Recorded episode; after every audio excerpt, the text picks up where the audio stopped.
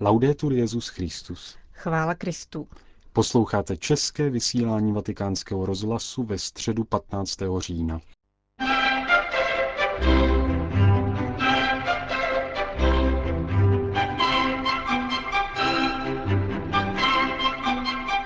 Benedikt XVI. při generální audienci pokračoval v cyklu katechezí o svatém Pavlu.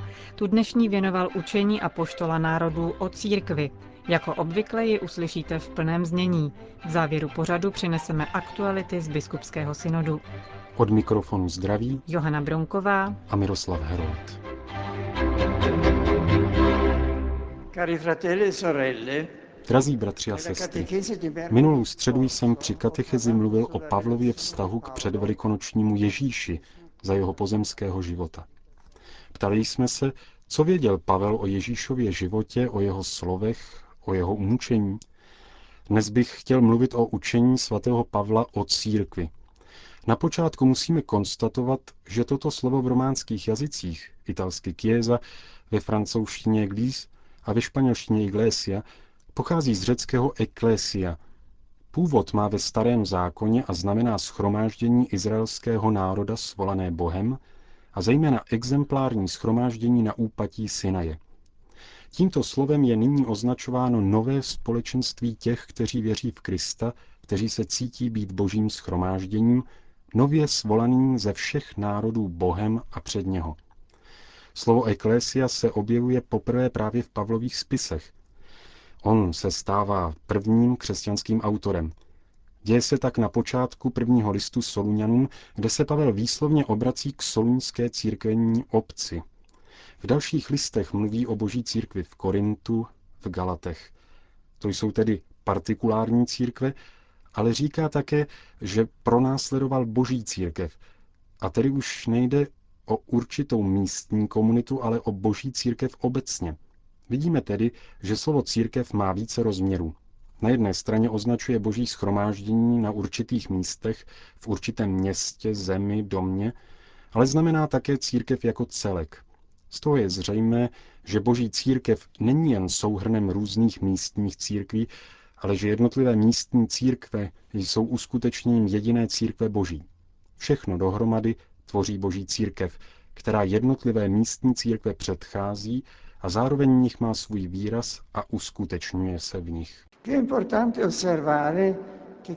Důležité je povšimnout si, že slovo církev se téměř vždy objevuje s přívlastkem boží, Není to lidské združení, které by povstalo ze společných ideí nebo zájmů, nýbrž vzniká jako společenství svolané Bohem. On ji svolal a proto je jediná ve všech svých projevech. Boží jednota tvoří jednotu církve na všech místech, kde se nachází.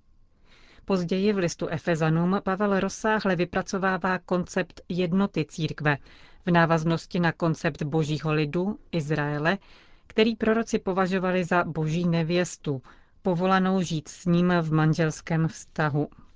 Pavel představuje jedinou boží církev jako nevěstu Kristovu, která je jedním tělem a jedním duchem s Kristem samým. Je známo, že Pavel byl v mládí zapřisáhlým nepřítelem nového hnutí založeného jako Kristova církev. Byl jejím nepřítelem, protože v ní viděl ohrožení věrnosti tradici božího lidu, vedeného vírou v jediného Boha. Tato věrnost měla vyjádření především v obřízce, v dodržování pravidel kultovní čistoty, ve zdrženlivosti k jistým pokrmům a v dodržování soboty. Izraelité zaplatili tuto věrnost krví mučedníků v čase makabejských, když helenistický režim přikazoval všem národům, aby se přizpůsobili jediné helenistické kultuře. Mnozí Izraelité až do krve hájili povolání Izraele – Mučedníci zaplatili životem identitu svého lidu, která se vyjadřovala v těchto věcech. Po setkání se zmrtvých vstalým Kristem Pavel pochopil, že křesťané nejsou zrádci. Naopak, v nové situaci Bůh Izraele skrze Krista rozšířil své povolání na všechny národy a stal se Bohem všech lidí.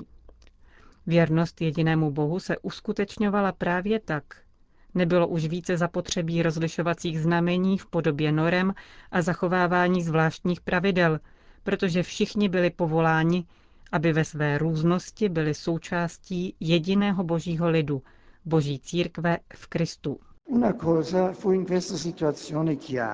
Pavel v nové situaci okamžitě jasně pochopil jednu věc, totiž základní a zakládající význam Krista a slova, které jej ohlašovalo. Pavel věděl nejen to, že křesťanem se nelze stát z nátlaku, ale také, že ve vnitřním nastavení nového společenství je institucionální komponenta nevyhnutelně spojena s živým slovem, s hlásáním živého Krista, v němž se Bůh otvírá pro všechny národy a spojuje je v jediný boží lid. Je příznačné, že Lukáš ve skutcích apoštolských několikrát užívá, také ve spojení s Pavlem, syntagma hlásat slovo, se zřejmým úmyslem vyzdvihnout co nejvíce rozhodující význam hlásání slova. Toto slovo konkrétně tvoří kříž a vzkříšení Krista, v němž byla naplněna písma. Velikonoční tajemství, které vyvolalo obrat v jeho životě na cestě do Damašku, je samozřejmě středem apoštolova kázání. Toto tajemství, hlásané slovem, se uskutečňuje ve svátostech křtu a eucharistie a stává se skutečností v křesťanské lásce. Pavlovo evangelizační působení nemíří k ničemu jinému, než aby zakořenil komunitu věřících v Kristu. Je to idea obsažená už v etymologii slova eklezia, kterému Pavel a spolu s ním celé křesťanství dal přednost před dalším termínem synagoga. Nejen proto, že první je civilnější, odvozené z řečtiny, kde znamenalo politické, nikoli přímo náboženské schromáždění, ale také proto, že naznačuje přímo teologickou ideu, totiž povolání ab extra, zvnějšku. Není to tedy jednoduše sešlost, spolčování. Věřící jsou povoláni Bohem, který je schromažďuje v jediném společenství ve své církvi. V této linii můžeme chápat také originální, výlučně pavlovský koncept církve jako těla Kristova. K tomu je dobré mít před sebou dva různé rozměry tohoto konceptu. První je sociologické povahy. Tělo je tvořeno jednotlivými součástmi a bez nich by neexistovalo. Tato interpretace se objevuje v listu Římanům a v prvním listu Korintianům, kde Pavel přejímá obraz běžný v římské společnosti. Říká, že národ je jako tělo s různými údy, každý má svou funkci a všechny, i ty nejmenší a zdánlivě bezvýznamné, jsou nezbytné k tomu, aby tělo mohlo žít a vykonávat své funkce. Apoštol si správně všímá, že v církvi jsou různá povolání. Proroci, apoštolové, učitelé i prostí lidé. A všichni jsou povoláni žít každý den v lásce. Všichni jsou nezbytní k tomu, aby rostla živá jednota tohoto duchovního organismu. Druhá interpretace odkazuje k samému Kristovu tělu. Pavel říká, že církev není pouze organismem, ale stává se reálně Kristovým tělem ve svátosti Eucharistie, v níž všichni přijímáme tělo a stáváme se skutečně jeho tělem. Tak se naplňuje tajemství zasnoubení, tak se všichni stávají jedním tělem a jedním duchem v Kristu. Tady se dostáváme daleko za sociologický obraz a ukazuje se pravá a hluboká podstata, totiž jednota všech pokřtěných v Kristu. A poštol je všechny považuje za jedno v Kristu, uspůsobené svátostí jeho těla. Pavel takto dává najevo a nám všem nasrozuměnou, že si dobře uvědomuje, že církev není ani jeho, ani naše. Církev je tělo Krista, církev boží, boží pole, boží stavba, boží chrám.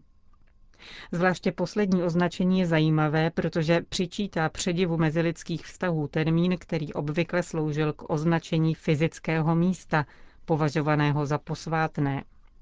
Vztah mezi církví a chrámem nabývá proto komplementární rozměr.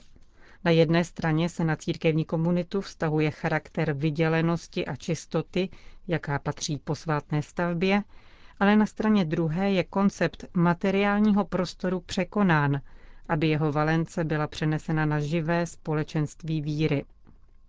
Jestliže tedy dříve byly chrámy považovány za místa boží přítomnosti, nyní víme a vidíme, že Bůh nebydlí v budovách z kamenů. Místem boží přítomnosti na světě je živé společenství věřících. A di Dio, Zvláštní pojednání by si zasloužilo označení boží lid, které se u Pavla vztahuje zejména na lid starého zákona a posléze na pohany, kteří byli ne lidem, ale stali se lidem božím díky připojení ke Kristu skrze slovo a svátost. A konečně ještě poslední nuance. V listu Timotejovi Pavel označuje církev za dům boží. Jde o definici v skutku originální, protože mluví o církvi jako o komunitní struktuře, v níž jsou žity mezilidské vztahy rodinného typu. A poštol nám pomáhá porozumět stále do větší hloubky tajemství církve v různých dimenzích tohoto božího schromáždění na světě. V tom je velikost církve a velikost našeho povolání. Jsme božím chrámem na světě, místem, v němž Bůh skutečně přebývá. A zároveň jsme společenstvím, jsme rodina Boha, který je láska. Jako rodina a dům boží máme uskutečňovat na světě boží lásku a být tak v síle pocházející z víry místem a znamením jeho přítomnosti. Prosme Pána, aby nám dopřál být stále více jeho církví, jeho tělem, místem přítomnosti jeho lásky na tomto světě a v našich dějinách. Po společné modlitbě odčenáš udělil Benedikt XVI. apoštolské požehnání.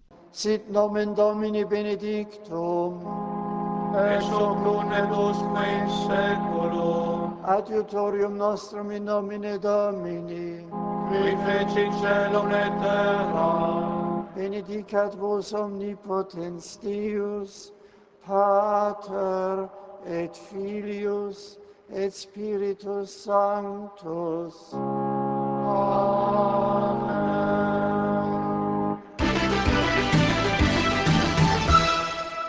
Reflexe o situaci katolické církve v Hongkongu zahájila dnešní zasedání synodu biskupů o božím slovu, který pokračuje ve Vatikánu.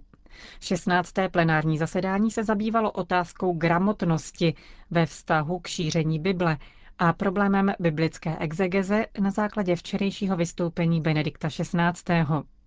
Kardinál Josef Zenze Kyun ve svém příspěvku mluvil o tom, jak rozšířený konfucianismus může sloužit jako odrazový můstek k hlásání křesťanské zvěsti. Jak už jsme připomněli, včera dopoledne vystoupil na synodu Benedikt XVI. Ve svém příspěvku varoval před výlučně historicko-kritickou exegezí. Ačkoliv na jedné straně pomáhá chápat, že posvátný text je historie a ne mytologie, na druhé straně může vést k rozumění Bible jako textu minulosti. Papež proto vyzval, aby hermeneutika víry neustupovala hermeneutice sekulární, která vše redukuje na pouze lidské a popírá zjevení. V závěru svatý otec zdůraznil, že exegezi a teologii nemá dělit žádná propast. Formace exegetů má být co nejúplnější, aby osvětlovali smysl písma dnešnímu světu. Biskupského synodu se účastní také kardinál Miloslav Vlk. Zeptali jsme se, co ho nejvíc zaujalo během posledního zasedání. Dnes mě nejvíc oslovilo v rámci 15. kongregace nebo 15. setkání, že mluvili lajci. Mluvili experti, 19 jich bylo a mezi nimi byla většina žen. A tohle to mě oslovilo na synodě biskupské mluví lajci, mluví církev v tom nejširším, bych řekl, rozměru, to je rozměr laický. A často sklidili potlesk. Běžně se v aule netleská, protože by to zdržovalo, ale tito lajci většinou sklidili potlesk. A z toho jsem měl úžasnou radost. Říká pražský arcibiskup kardinál Miloslav Vlk. Jeho bilanci prvního týdne prací synodu vám přineseme zítra. Končíme české vysílání vatikánského rozhlasu. Laudetur Jezus Christus.